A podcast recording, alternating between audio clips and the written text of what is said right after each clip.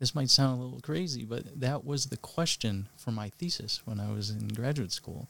What is the experience of feeling alive? You know, feeling hyphen alive, and it was a, a, a heuristic research uh, approach, which meant just means that I involved myself in the research, and I called the, the people that I spoke with co-researchers, and I was so taken aback because not not that people would tell me what it meant for them to feel alive, but how much time in their life they told me when they didn't feel alive.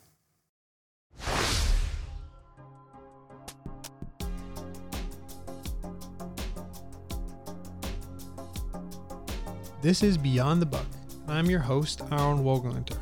Join me every week to explore the lives and inspiration beyond some of the greatest Jewish books as we speak with great Jewish authors. This podcast is a project of the Intentional Jew Podcast Network. Check it out on intentionaljew.com. I have today with me an awesome guest, Rabbi Shimshon Meir Frankel, who is a clinical psychologist with experience in helping others navigate their relationships with their families and with themselves. And I got to him through the fact that he just wrote a book called The Wisdom of Getting Unstuck, also published by Mosaica Press. It is a guidebook to how to emerge from and avoid the muddy middle. We talk about today just a great flow of conversation about addictions and how he sees finding your own voice through Tehillim and David HaMelech, and ultimately how to get unstuck and some of that wisdom too.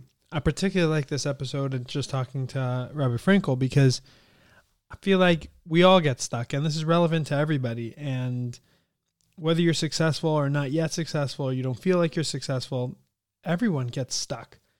And it's just super important to realize that the Torah we learn and the life we live is there um, to help us, but also to help us get unstuck and to get us out of our ruts and to get us uh, moving forward. So this is an inspiration for anybody, no matter where they're at, um, at any point in their journey. This is a really, uh, really cool episode, and Rabbi Frankel is a really awesome uh, author and an awesome person, and I really enjoyed being able to sit down with him and talk to him about this stuff.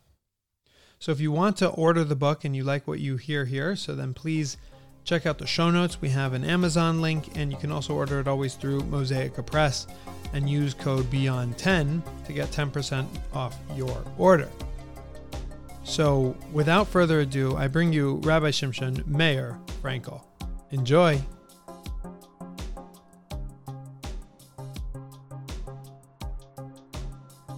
So for me, uh, it's definitely hard for me to see a distinction between if we were going to put in categories psychology versus Torah.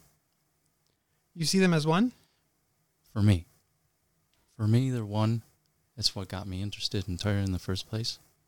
Um, I spent a lot of years learning psychology, learning about ideas, um, about uh, the human condition.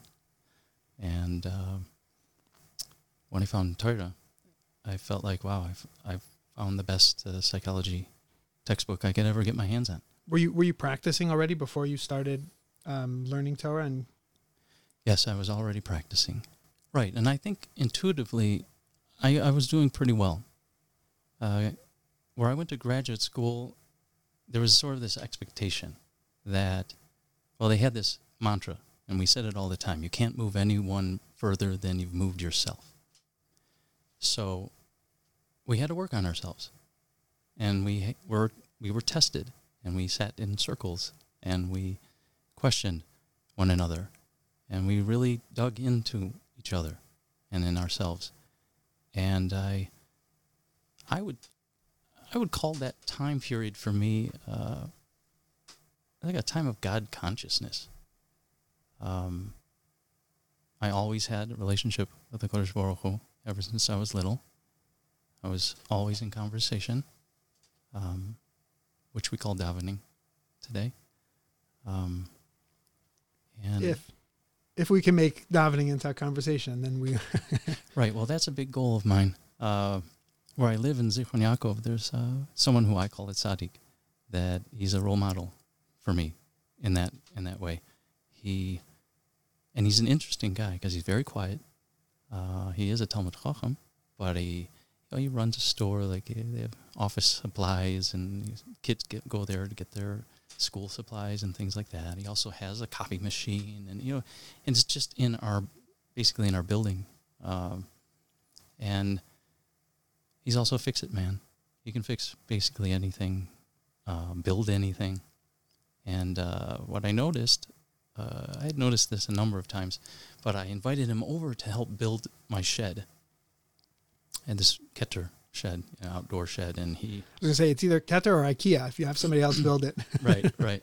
And it, and it was nice because you know we did it together, and I got to observe how he goes about things, and I noticed right away that every step he takes, everywhere he puts his hands, and every movement, every action, he speaks it out. He talks to Hashem. He says, "Okay, you know now we're going to do this. Okay, let's let's screw this in. Okay, all right. Oh, well, that's a little stuck there. Okay, let's bring this over here and put a little tack there. Okay. And I observed this, and then I saw him coming to shul. And where we were davening was on the on the top floor, so there were many stairs to arrive there, and I watched him speaking to Hashem all the way up the stairs. And I thought to myself, what a model. Yeah, what a model for what it means to be a true Eved Hashem and be constantly, you know, Shivisi Hashem the Negdi Tamid. Uh, I get to shul and it's even written there on the bima. right. so he's, uh, yeah, If we can accomplish that through our tefillah, at least. But you're saying it's even even more than that. If you could live like that with the shivisi. yeah. Uh, and I know coming from the West, you know, it looks a little funny to be talking to yourself at the bus station. You know, uh, why would I just be waiting at the bus? Why wouldn't I say, you know, "Baruch I need to get to this appointment. I've got this podcast to go to. I have, I, I, I have a time limit. Please bring me the bus and on time. And that way, we're not relying on an ace, right? That things are just going to, con- you know, Just work. just right? work the way they normally do. You know, I, I understand how important it is to rely on structure, but some things are out of our hands. So let's put them in the hands of Kodesh Baruch. So let's go back. So that time of God, consciousness was very important to me. I, I read a book uh, on Kabbalah that was very interesting. Um, it just blew my mind because I grew up Reform, and uh, my Reform rabbi told us that that God had created the world and us, and then He left. He went up there somewhere, and I. Uh, oh, but don't worry, He gave us all the tools, uh, all the skills that we need To do it on our to own. do it on our own to get through things. And uh, when I saw this and read this book on Kabbalah, um, it blew my mind. It's it's just so deep and spiritual and philosophical, and uh, it really piqued piqued an interest for me. Um, so, what does a person like that do? They they of course realize that they should be learning. I should be learning Torah. So you know where I went? I went back to the Reform Temple because they had evening adult classes, and they had a class called Introduction to Kabbalah, and one called Mishnah, which I didn't even know what that was. and I walked in there. I walked into this classroom, and at the top of the stairs was standing a seven foot tall Chabad rabbi, and I'm not exaggerating, seven feet. And I remember that moment. I had this sigh of relief. Like, huh, home. Cool. Yeah. So we we learned uh, the Tanya in that class, uh, which was I think about a semester long, and then then I started going to his house on Sunday nights, and um, we learned Ch- Chumash and Tanya. Um, I did that for a couple of years uh, without making any real changes. But and you know a lot of it has to do with the educator in terms of the uh, the change, in, right? in the material that's being taught. You know, you, you need somebody to be able to talk to you at your level. And and what he was able to do for me was he was able to answer questions that I had, and then he was able to answer questions that I didn't know I was even supposed to have. And that's really what did it. There's no no limit to this. Yeah.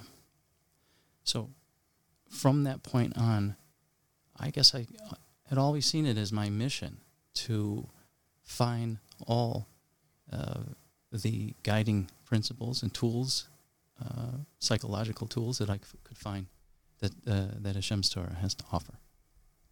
Is it? Do you still use the Tanya, or is that was that a jumping board? That Tanya's was not- yeah, that was a I'd say j- a jumping board for me. Um, I didn't really stick with Chabad. Um, yeah, I guess I'm Chabad friendly. I I appreciate them. I've I've learned a bit, and uh, I have my own sort of take on uh, the the learning. Mm-hmm. Um, and I'm sure some people might disagree with me, but I think that Chabad really gives it away. I mean, calling it Lubavitch confuses things. Chabad, you know, the Chachma Bina Das thing, to me is saying, well, if my mind is also is always in the realm of Chachma Bina Das, well, then I'll just always be on the right path. Uh, Nothing else can enter, get in the way. Nothing can block me. Um, and that's a bit of what I wanted to talk about today, about what it means um, to get stuck, and also how to get unstuck and and move forward. You know, just getting unstuck doesn't always mean that we're striding forward. Um, Okay, well, the, let's start there. What do you mean? Wouldn't wouldn't that be the natural assumption that if you're getting unstuck, you're progressing? That is the natural assumption, but I find it's just not true. Most people, most people go through life not going to a psych- psychologist. Right? They just get through, they push through, they move on, and life is cyclical in that way. Meaning, I can find myself stumbling, tripping, getting stuck over and over again. And for some reason, I'm capable of getting myself cleverly out of it over and over again. But does that really mean I'm not going to fall into it again? I understand. You can move forward without. You can move move on without moving forward. Maybe Right. But are we are we really moving onward? right. You can forget about things. You can push them to the side. But but how much are you moving moving away from it? Right? From what got you stuck? Right. So how is it that we move forward? My understanding from you is that your your big thing is uh, allowing people to express their voice, right? That authentic part of them. Is that correct? Yeah, that's what I, I try. I, you know, just to speak that for a second, I always I always find that there are two types of people who do a podcast: someone who has a lot to say, and someone who can get other people to say a lot. so I don't necessarily think I have so much to say, but I uh, thank God, Baruch Hashem, I have this ability to listen, ability to um, just what you were talking about before, maybe push people in a certain in a certain way, and uh, and the things that come out, the beautiful things that people say. Uh, I'm I'm lucky that it happens here. So. Okay. Do you think people can find their voice in Hashem's Torah? Um. Yes. My my pause was that it's it's difficult because when you look at a structure of the Torah, you you look there's so much to get through before you can find your own voice. There's so much to understand, and then sometimes you get stuck in the sugya in the understanding, even just the pasuk and chumash. You know, before you can ask the question of what is that pasuk telling me, or what do, how do I connect to the pasuk, you first have to understand what is the pasuk, what is it saying, what's it telling what's the story. So I, I, I that was my pause is that I think that it's hard to find it through the Torah, but I do think, yeah, of, of, course, there's a, a place for self-expression within that as well. Mm-hmm. So you have to be Amel, Amelis. Right. Before, yeah, because I think if you skip the Amelos, then you're just saying whatever you want through the Torah. Mhm. It's not necessarily truth. Okay. So I found the first time an example that we can find our own voice in Torah. And that is when I opened up the beginning. Well, are we are we on the same page with voice? What it, what does it mean to find your own voice in Torah? Yeah. Okay.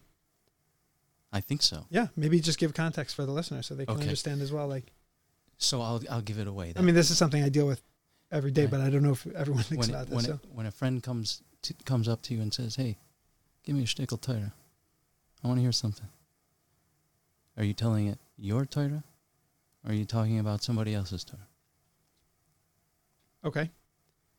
That that's that that's it. That's beautiful.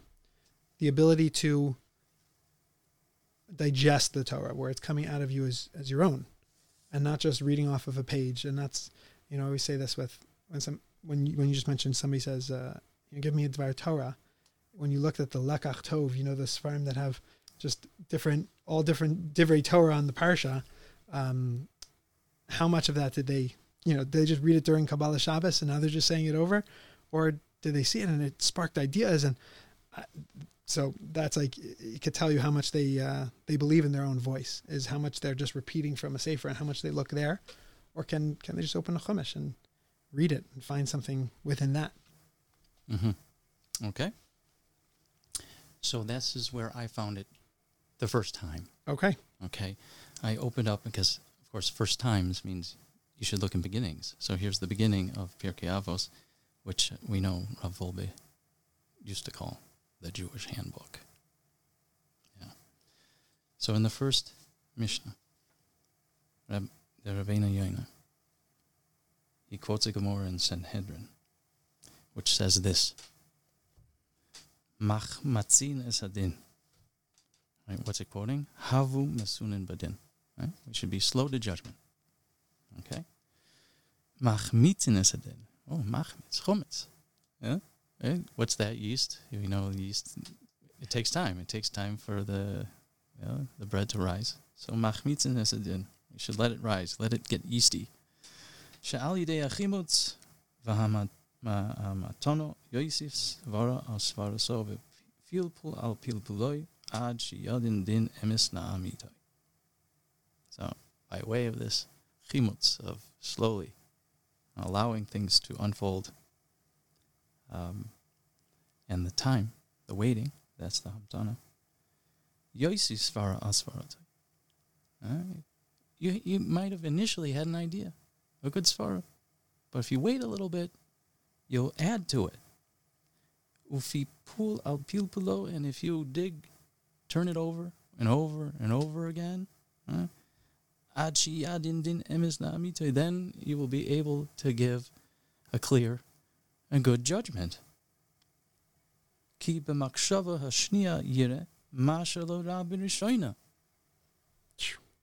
Yeah. What you thought you saw the first time around, you get a whole new view. It's a brand new attitude, a brand new way, a brand new perception of what you've been thinking about. Asaf. Quotes this kapitel to him here. Ki yischamitz levavi, right, for my my heart it gets when it's yeasty. Uchilosi eshtoinan, and my well kidneys here, you know, the klayos are really talking about the mind, the thoughts, right? Um, is sharpened. So when I give a little wait, when I pause, give some time, don't jump into anything, then um, my mind is sharpened. I don't know about you, but clarity, I'm, I'm, I'm kind of addicted to clarity. Without it, I get doubts in my mind. And we know that's not good. Okay.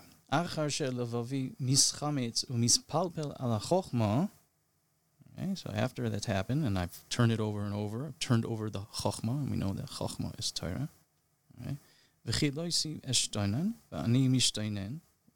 Which is mischader, which is sharpened. Hisakti ladas masha lo yadati. Wow. Imagine I, I just understood something that I didn't know before. I didn't know it, but now I know it. Chelki. That's my slice, my portion in Torah. After letting it sit and after letting it be mischametz, so then you come up with something you didn't see before. That's chalki. Yeah. And That's mine. And as you said, it's a lot of work. You have to be ba- be amel. Amel Yeah, is what work. gets us there. But then it, it it becomes who we are. It's we we own it, and we can call it our own. That's the point I'm trying to make. Was that was was the the Rabbeinu Yonah was something that you use um, in your now that you let it flow over into your practice as well? That's something that this ability to make something your own. Absolutely. And I try and I mean I guess I fancy myself a bit as an educator and a guide. Um, it it definitely um, transplanted itself into the beginning of Sefer Tehillim. Another beginning. David Melech. Well, we know David Melech. He's always there in the midst of things. He's always stuck. Right? So I looked at Tehillim as the handbook For the unst- to get unstuck. to get That's beautiful. Stuck, And many people get unstuck in different ways because everyone is an individual, right? And, and my job is to figure out what works best for each person. You know, eh, I don't generalize in terms of what what the what a person needs. They tell me, you know, they verbalize for me to me what it is they can do in their lives, whether it be hobbies or or uh, just taking a walk or uh, you know doing chesed. Chesed, I'd say, is like the second in the rung, on the in the rungs of uh, the ultimate uh, actions that we can do in order to get unstuck, and uh, and we see from this, King David is telling us uh, Torah. Hashem's Torah is really the highest. And I'll show you. It's interesting. Just before you mentioned that, that you, you mentioned David Melech was, you know, the king of getting stuck. Pardon my pun there, but uh, I I have two sons and I named them uh, Yosef and Yehuda. David is not available to me. It's a family name as well, but it's so I have somebody else who's named David. So, um, but the the midah of the the where the Torah gave us the human side of a person. Um, Yosef and Yehuda are very human in the Torah. Mhm. They, and just to use the the terms that we're using, they get stuck. We watch them get stuck. We live with them when they get stuck. We we sometimes today live with where they were stuck, some of the repercussions of that, and they get unstuck. And we watch that process of them getting out of it. You have Yehuda being moda. You have Yehuda admitting that's a, that there's something happened there. There was a process that he got out of. Um, and David Melech speaks to that as well. It's the same. I mean, they're, they're really very similar in that sense, where the Torah allowed us to appreciate the human side of them, but this process of getting stuck and getting unstuck. And Tehillim is full of it. If you read it, if you read it not just as a, you know, uh, as a segula, but if you read it and, and learn Tehillim, you're watching in each, almost in each mizmor as he, he's going through something, he's processing something, he's showing you where he's stuck and where he gets out. And and and you think you see uh, the theme in Tehillim is that he, he's getting out with the Torah, that the Torah is the tool which is helping him get out. That's correct. Fascinating. How so? Well, first, I don't want to skip over the fact that when you said that Maida was one of the ways, it's definitely an important way to get unstuck because moda, as we know, like Hoda'a, doesn't just mean to be, give gratitude and thanks. It also means to accept and to realize. And when we get stuck and realize that's where we are, you know, I, I've been here before. I recognize this place. When we have been there enough times with experience, we can say to ourselves, huh, I keep finding myself here. And you know what? I don't like it. So what should I do next? So I, this is so close to my heart. I can't even can't even tell you. So David Melech starts with his Tehillim with Ashrei Ish Asher lo halach b'atzis Hashoim v'derech chatoim lo yamad lo. Most people like to translate Ashrei Ish as fortunate is the one. Okay, fortunate is the one. Praiseworthy is the one who uh, has not listened and gone the way of the advice of the Reshoim, or gone the path of the Chataim, that they haven't even stood on that path along with them. Uvamoshav leitzim lo yashavin, and they didn't join the scorners or the antagonists in their groups. so Ashrei Ha'ish, as I said, uh, many um, Meforshim translate Ashrei Ha'ish as the, the fortunate, you know, fortunate is the one, or praiseworthy is the one. You know, Ashrei Yoishve Veisecha. But uh, Well, it's even what I go. Praiseworthy. yeah, Even. even it even says it there, right? Um, the, the Rav Hirsch though says that the uh, word asher, the shorish aleph shin resh, is usually um, referring to uh, a step, a step forward, a progressing, a striding forward, a moving forward, and translates it as forward strides the person who lo halach ba'atzis Reshoim does not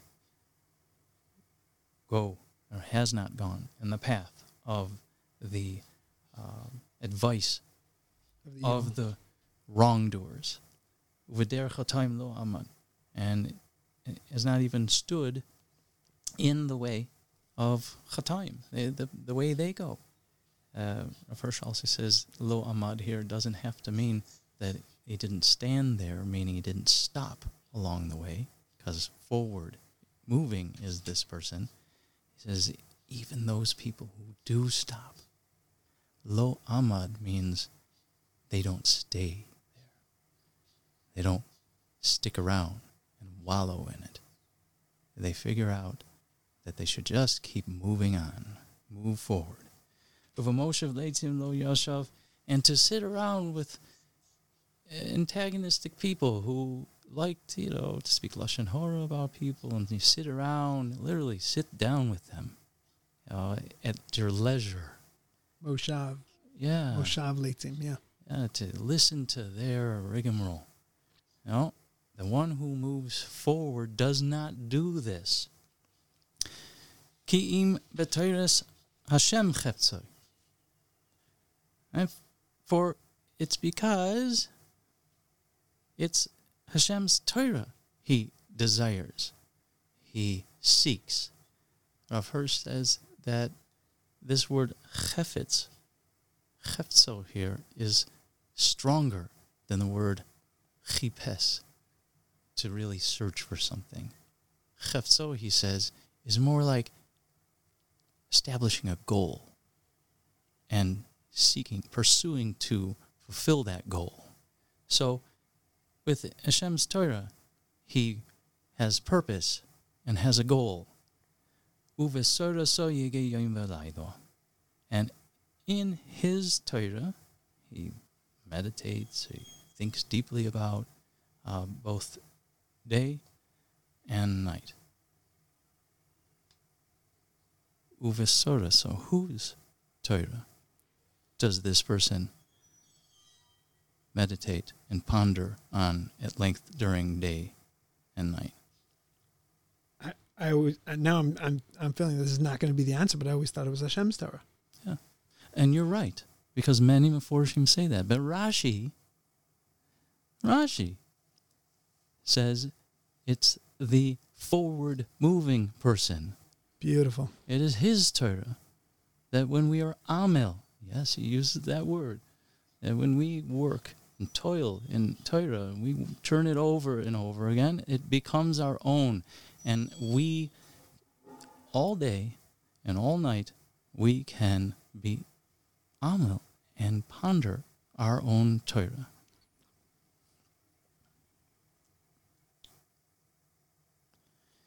V'haya ke'et shasel al palgi mayim. And this person will be like a tree which is planted. Al palgi mayim, which are on streams, different brooks, streams of water, meaning that the Torah herself is like a, this beautiful pool of water that that the tree that this person is like the tree who has firmly grounded and planted And I imagine with two feet. Va vahaya ke'ich shasol al palgi maim. And this person is like a tree that is planted al palgi maim on different brooks or streams of water. And yes, I imagine that the Torah, which we do refer to as maim, is like this beautiful pool of water that the tree, that this person who, is, who moves forward and reaches this destination, this is where they are firmly grounded and planted. And I always imagine that they are standing with two feet on the ground. It's just like when Hashem blew into Adam Arishon's nostrils the Nishmas Chaim, he was only he was only called Etzelem Elokim once he stood on his two feet. So I imagine this person standing rooted on the bank of Palgemaim, bifurcations, different branches of opportunity in the realm of Torah. Which stream is this person going to be on? Well, he's standing right at the beginning. Asher pirio yitin bi'itoy. And that his fruit he will see in the right season. Meaning the fruits of his labor, of his efforts towards seeking and learning Torah, Hashem's Torah and his Torah, okay, he will see the fruits of his labor. But Alehu Lo uh, And, and the leaf the leaf even on this tree won't won't even wither. It won't dry up. It's not seasonal in that sense. Right? It it's a it's beyond um, what we ever could imagine. And the Meforshim say that this is really talking about the Talmidei Chachomim and the Tzaddikim, that even in their times of leisure, that like people, you know, at the end of the day, after sitting in koilel all day or at work all day, they they go come home and sit around, or they go out with their friends, right? And they schmooze. They schmooze about, and even that schmoozing, which is the the leisurely talk of this person who moves forward, who has the goal, this particular goal, even their stam speaking in their time of leisure, that's also accepted like Torah. Right. The Gemara says that tzarachian afilu stam sichasan, even when they just talk. You know, so that's yeah. just talking needs you have to you have to pay attention. You have to think. There's some. They're saying something. Right. It's and it's true when you have somebody who's moving forward. You have somebody who's alive and constantly moving. So then you want to hear how they relate to X, to Y, everything, A, B, C. And anything is interesting, even if it's not scripture itself. Right. I like you. I like that you said the word alive. I want to get back to that. That's a very important word to me. We'll just finish this off because v'chol asher yasi yatzliach. Here, they translate that everything he does, he succeeds in. That's nice, but of her says no. It's not as simple as that. What it really means is that all this effort that he puts in, he sees the efforts come to a conclusion. Meaning, as you say, you love the process.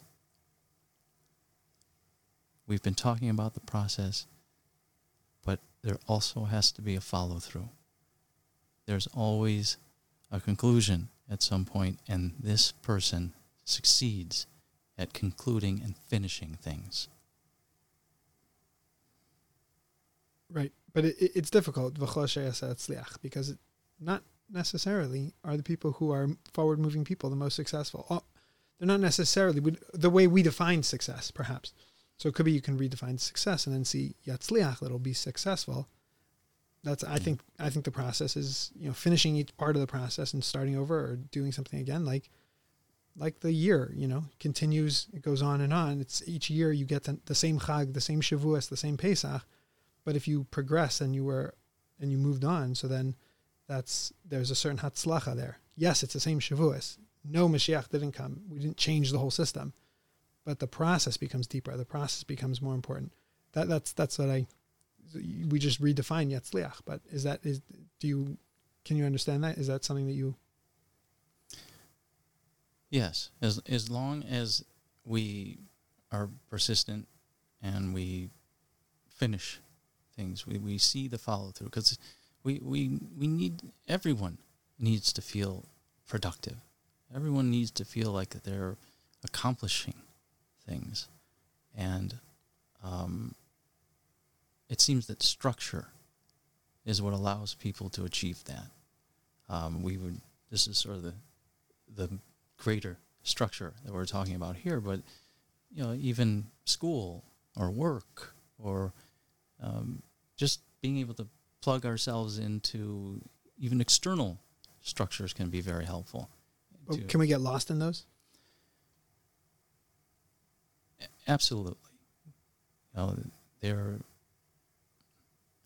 if if those structures aren't, you know, perfect in terms of how uh, how they're they're built and where we fit in it. But I, I guess I guess I'd say no matter what that structure is, it's not it's never going to be perfect, and we always have to look and try really hard to find ourselves in it.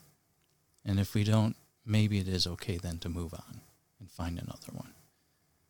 But I would not recommend anyone who has not made that effort to move on to find a new structure.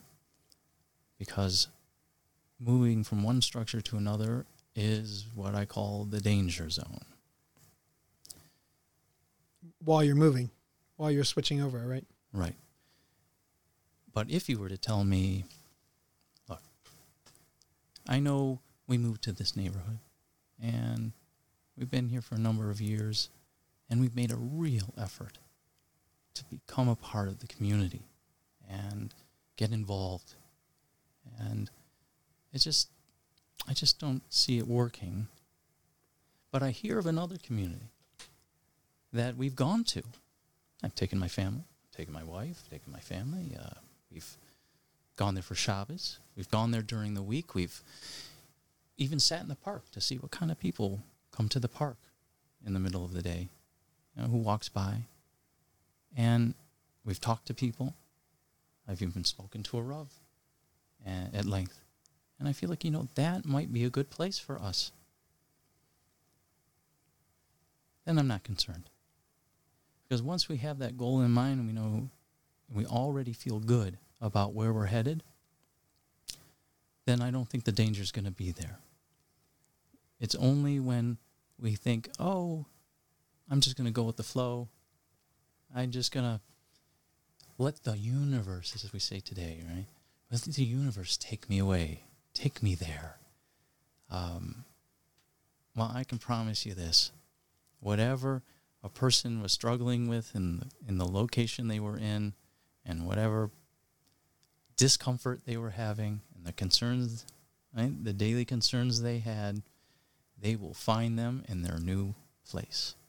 They will be bringing them along with them. Right so when you when you look at this um, this capital in Tehillim and you see this framework of a person who's able to get out and be unstuck and be alive, like we spoke about, or we will speak about, um, you you now take that and you you understand that that's that's giving us really a framework. That's giving us a structure, and it can be used. When you mentioned b'toraso yaga, right? That that, and then we we said that that was a goal, having a goal.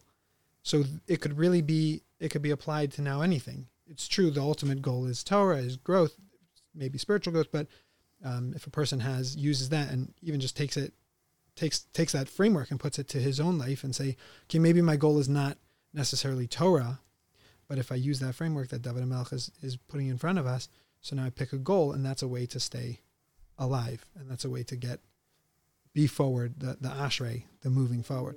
Is that is that true, or do you feel that it's specifically with Torah? No, that's correct. That it it should be um, cross pollinated in that way.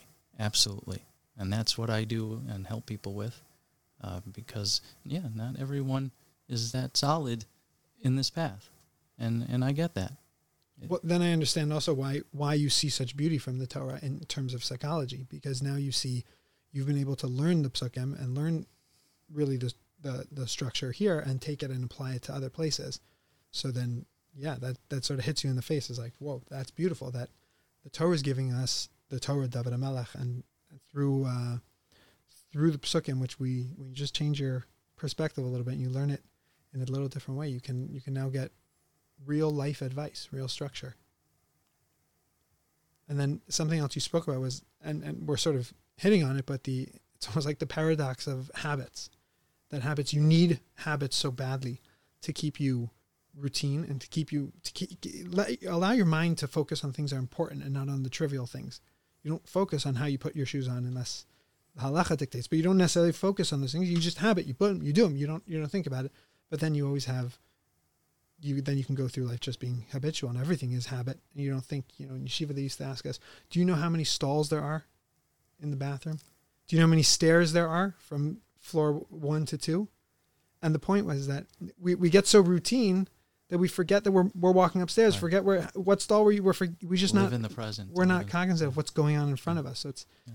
I find that for myself. I build structure and I build processes, and then those are the things that come and bite me later Hmm. because I become like a slave to them. hard yell. Yeah, Yeah, so there definitely there are different signs that, and I'm sure you're aware of them, when we get stuck in uh, our mo, uh, the modus operandi, what we got, that old way of doing things. All of a sudden, we start feeling a little bit off, a little bit lost, a little bit down, and confused. And again, we're here again. How did I get here? I thought I put so much effort into creating this structure so this wouldn't happen. And then I had the goals to attain, but something something is telling me that it must be time to move on, to do take that next step, right? to create that new structure in order to move forward. And it's that lack of fulfillment that people talk about or they don't feel alive. And and that's why I want to talk about being the whole feeling of of being alive. This might sound a little crazy but that was the question for my thesis when I was in graduate school. What is the experience of feeling alive? You know, feeling hyphen alive and it was a, a, a heuristic research uh, approach which meant just means that I involved myself in the research and I called the, the people that I spoke with co-researchers. And I was so taken aback because not not that people would tell me what it meant for them to feel alive but how much time in their life they told me when they didn't feel alive fascinating. That's great. It's hard for them to depict and say, like, communicate that the positive feeling of feeling alive, but they definitely know when they don't. yeah Fascinating. I had one person tell me he was had a terrible marriage for like 20 years and and he just doesn't remember much of that entire period. He was almost numb, not feeling a thing. And now he could say, "Well, compared to that, I I feel so incredibly alive." And that's what everyone wants. We all want to feel alive. It's funny now, I, when I think of myself saying that, I say that a lot. This person's so alive. I tell my wife, this person's alive. It's always with, I, and I catch myself, but now I now I realize what I'm saying. I always say, this person's alive. And my wife is, she questions me. What does it mean alive? say, they're moving forward. I always say that. They're moving. They're going somewhere. It doesn't have to be, and, and I meet people from all different, you know, going different places, but they're going somewhere. When you have someone who's ready to go somewhere, you can work with them. They're a person. They're alive. You have people who are just people who are from, who are not alive. People who are not from, who are not alive. People who, in in people are successful, who are not alive. People who are not successful or not. You have it everywhere. Yeah. Um. You have and and you have people who don't look successful who are alive. You know, they might not have the things that we've deemed uh, as successful, and and they're alive. They're moving. There was there's something going on, and that's I always say that they're so alive. They're moving. They're going. Yeah. Where doesn't matter. They're going. They're moving, and that's the that's the simon for me that someone's alive. Yeah, and these people always seem to me to be much more interesting. That's true. Uh, um, like they have personality. It's exciting to be around people like that. Absolutely. What you've basically explained here, I would say to sum it up, is that you've explained this process of you have this mindset of growth, this mindset of moving forward. You can now look into the Torah and see how that becomes how, how there's processes also in the Torah for us or or structure framework maybe for us to also get out of getting stuck. And I would assume that this is basically the build up to your book, but to your practice and to, to who you are as a human being. That you, you look in these two places to get uh, to constantly if you're ever stuck or you're helping people get unstuck, that's where you're looking. You're looking both at maybe it's now one, but you're looking at the psychology of the Torah and, and of of uh, the scripture and of the Torah. So that's what I understand from you. Okay. So we can bring that, you know, into into the book. We can bring that into your practice. You can, or wherever. If you have more things you want to you want to add, Well, I think do want to share this um, this quote in the Nefesh HaChaim because you're you're such a proponent for having a voice and everyone. And I told the story about the the tzaddik in my community who's always in conversation, and let's hope I can read it because I I wrote it. These is, these are my my scribbly notes here. So the Nefesh HaChaim says this. Sha'adam In the very moment that a person is oisik b'toira, busy learning, down here, kol teva eh, shemoitzi mepiv, hen hen הדבורים יוצאים כביכול גם מפיו יסבורך, באויסי ha'es mamish. So every letter, every word that this person is learning in s- verbally speaking it out loud, huh, it's kivyocho, like the words that Hashem is speaking uh, in that very moment.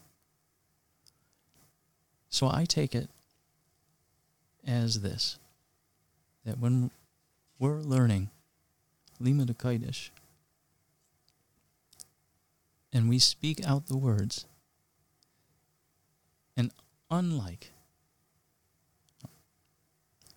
and I say very much like the antagonist in us, that when it fills our mind with certain messages and negative ideas, it almost sounds like our own voice speaking to us in our minds. So I'd say so too here when I hear my own voice speaking Hashem's words of Torah.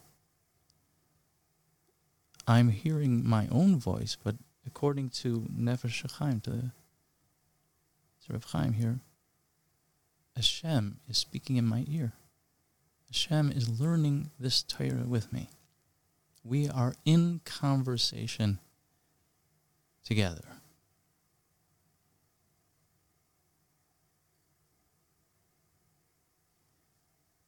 I don't know if I captured that properly. No, that's terrific. And how do, how do you think that's connected? Finding your own voice in general about with getting unstuck. Is that the that's the core of it? It seems like you're pushing, but how do you if you could speak to that for a moment?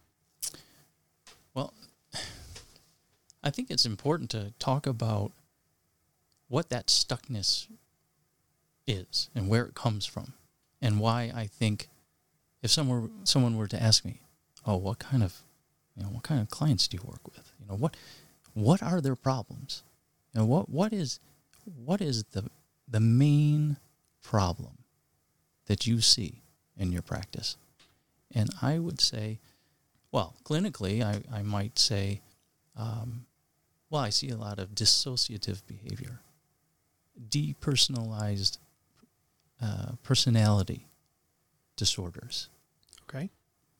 which means that when people aren't feeling so much like themselves, they're feeling beside themselves. Uh, They feel lost and confused, down, anxious, um, lack impulse control. Um, it's because they just don't feel so much like themselves in that moment. And it does help to point out that really they're just being that aspect of themselves that doesn't like being themselves in that moment.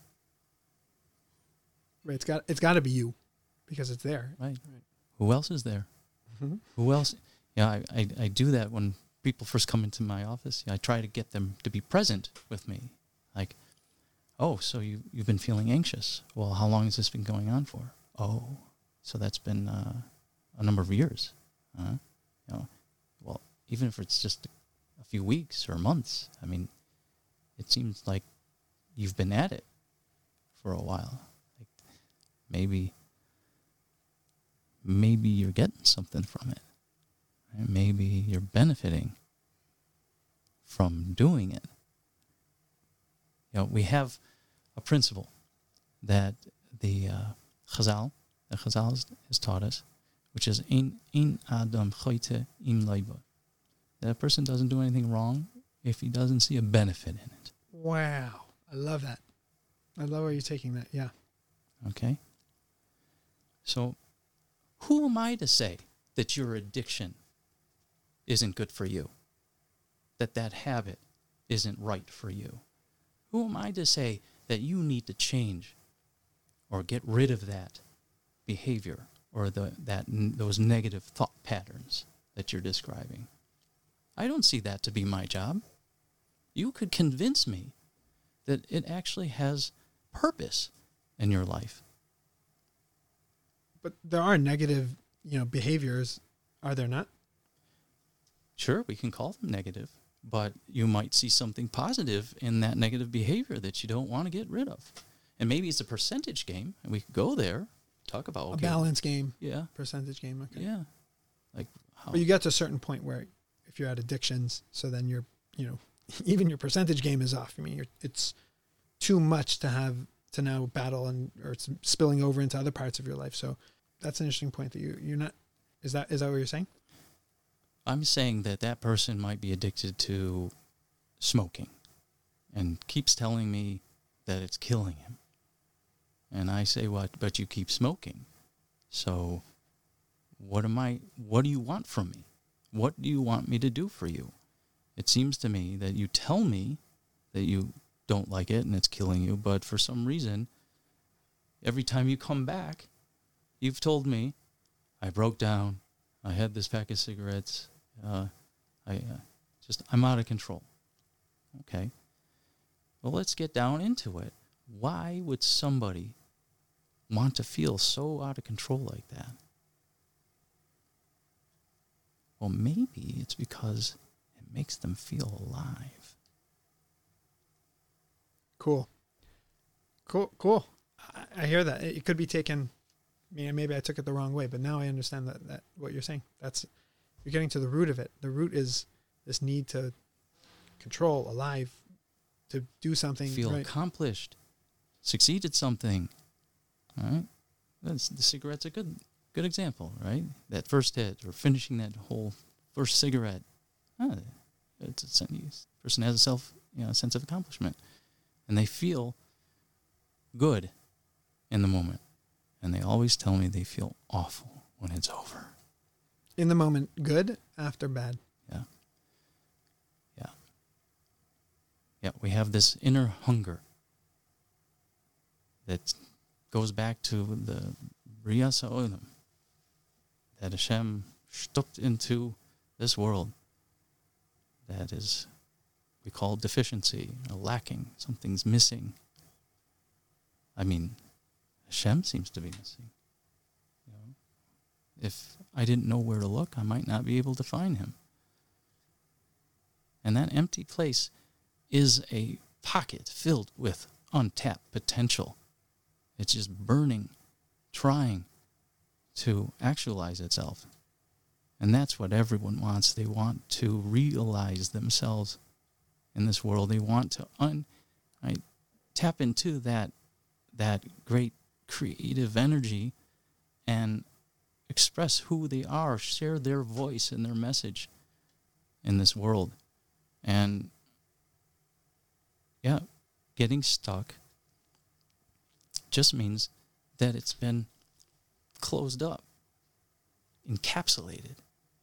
And that creates a vacuum.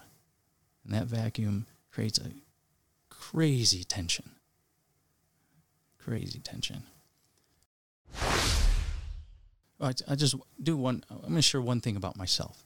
Is that uh, early on when I when I got into graduate school, I chose a per, very specific school because I knew that I would start be able to start doing the work immediately, and that's exactly what happened.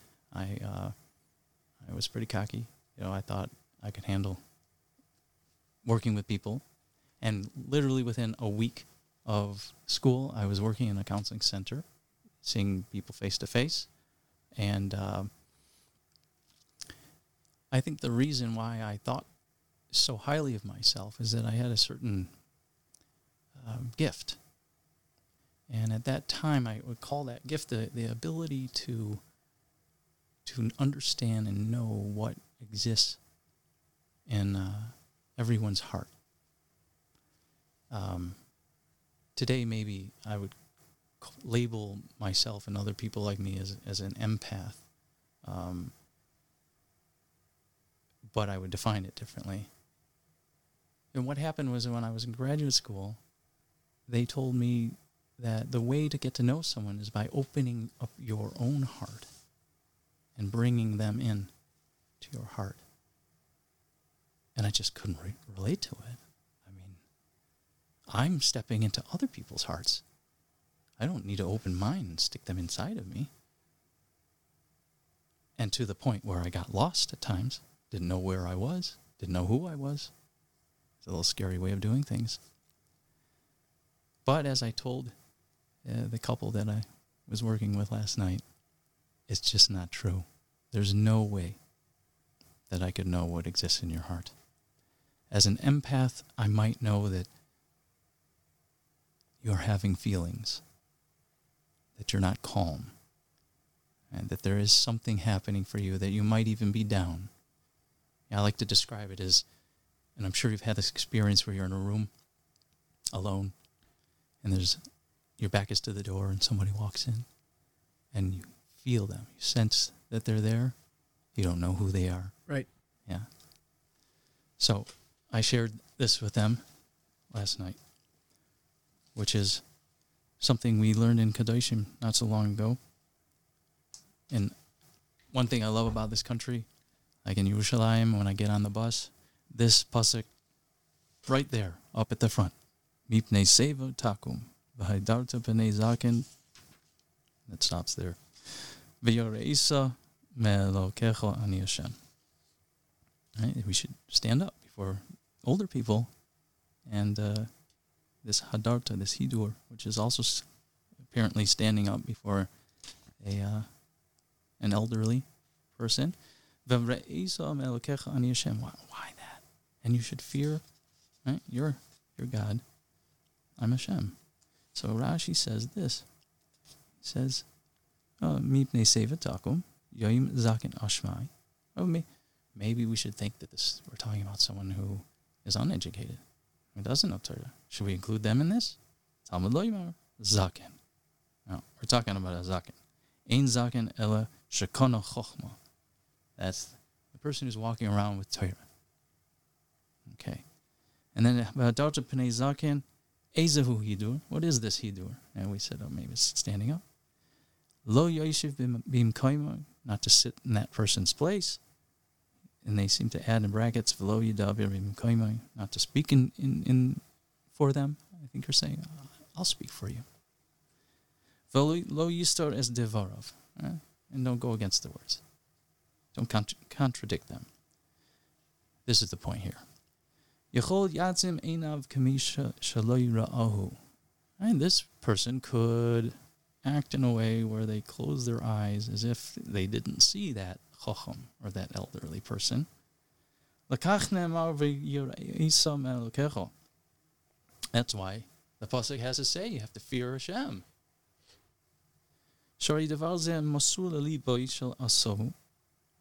And that this matter, meaning what this person has done, is handed over into his heart, his or her heart.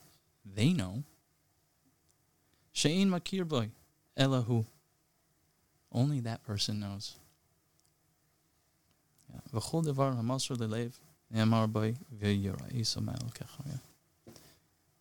Every time it says something like that in the Torah, we have to be told you, you have to have your shemaim. Because there's no way a husband and a wife, or two friends, or a parent and their children, that they could ever know what is really going on in, in their heart. The only way to know is by asking. Thank you for listening to uh, Beyond the Book. This was itself, I think this could be, this uh, conversation that we had could be on uh, autoplay or just replay uh, many, many times. This is a Musar Sefer. This is a Sefer that gets you this, the podcast itself, just the, the hearing, hearing your words could really uh, lift a person up. And if you're looking for more um, and you're interested, then there's a wonderful book that Rebbe Frankel wrote. It's called The Wisdom of Getting Unstuck. And it's beautiful. Um, just also this interplay between where or how the Torah teaches us and bringing it out from from the Torah and from the wisdom of the Torah that uh, we too can be alive and we can live moving forward and live moving towards a goal. And that's uh, that's something really beautiful about this book. And as I always say, that the, the success of the podcast is if I if I walk away and I say I'm going to read that book, I got to read that book because when I understand you and understand where it's coming from and understand the process that went into um, to the ideas of the book, and it just connects me to it and it makes it it makes it so much more real for me. So I appreciate uh, you coming on here and I appreciate you. We'll put the links. Everything will be in the show notes. So if you're listening, um, either watching this on YouTube or, or listening to it on the pod, then you can find it in the in the show notes. You can get it through Mosaica. You can also get it through Amazon, and it'll all be there. So thank you very much for joining us. And uh, pleasure and an honor. And people should know that in my bio, I have my email address, and uh, people can always do a 15 minute free Zoom appointment with me. Um, I offer that quite a bit just to get to know me, you know, see if we're a good fit, good match. Um, that's the, I think, the best way to move forward. Amazing. Okay. Thank you.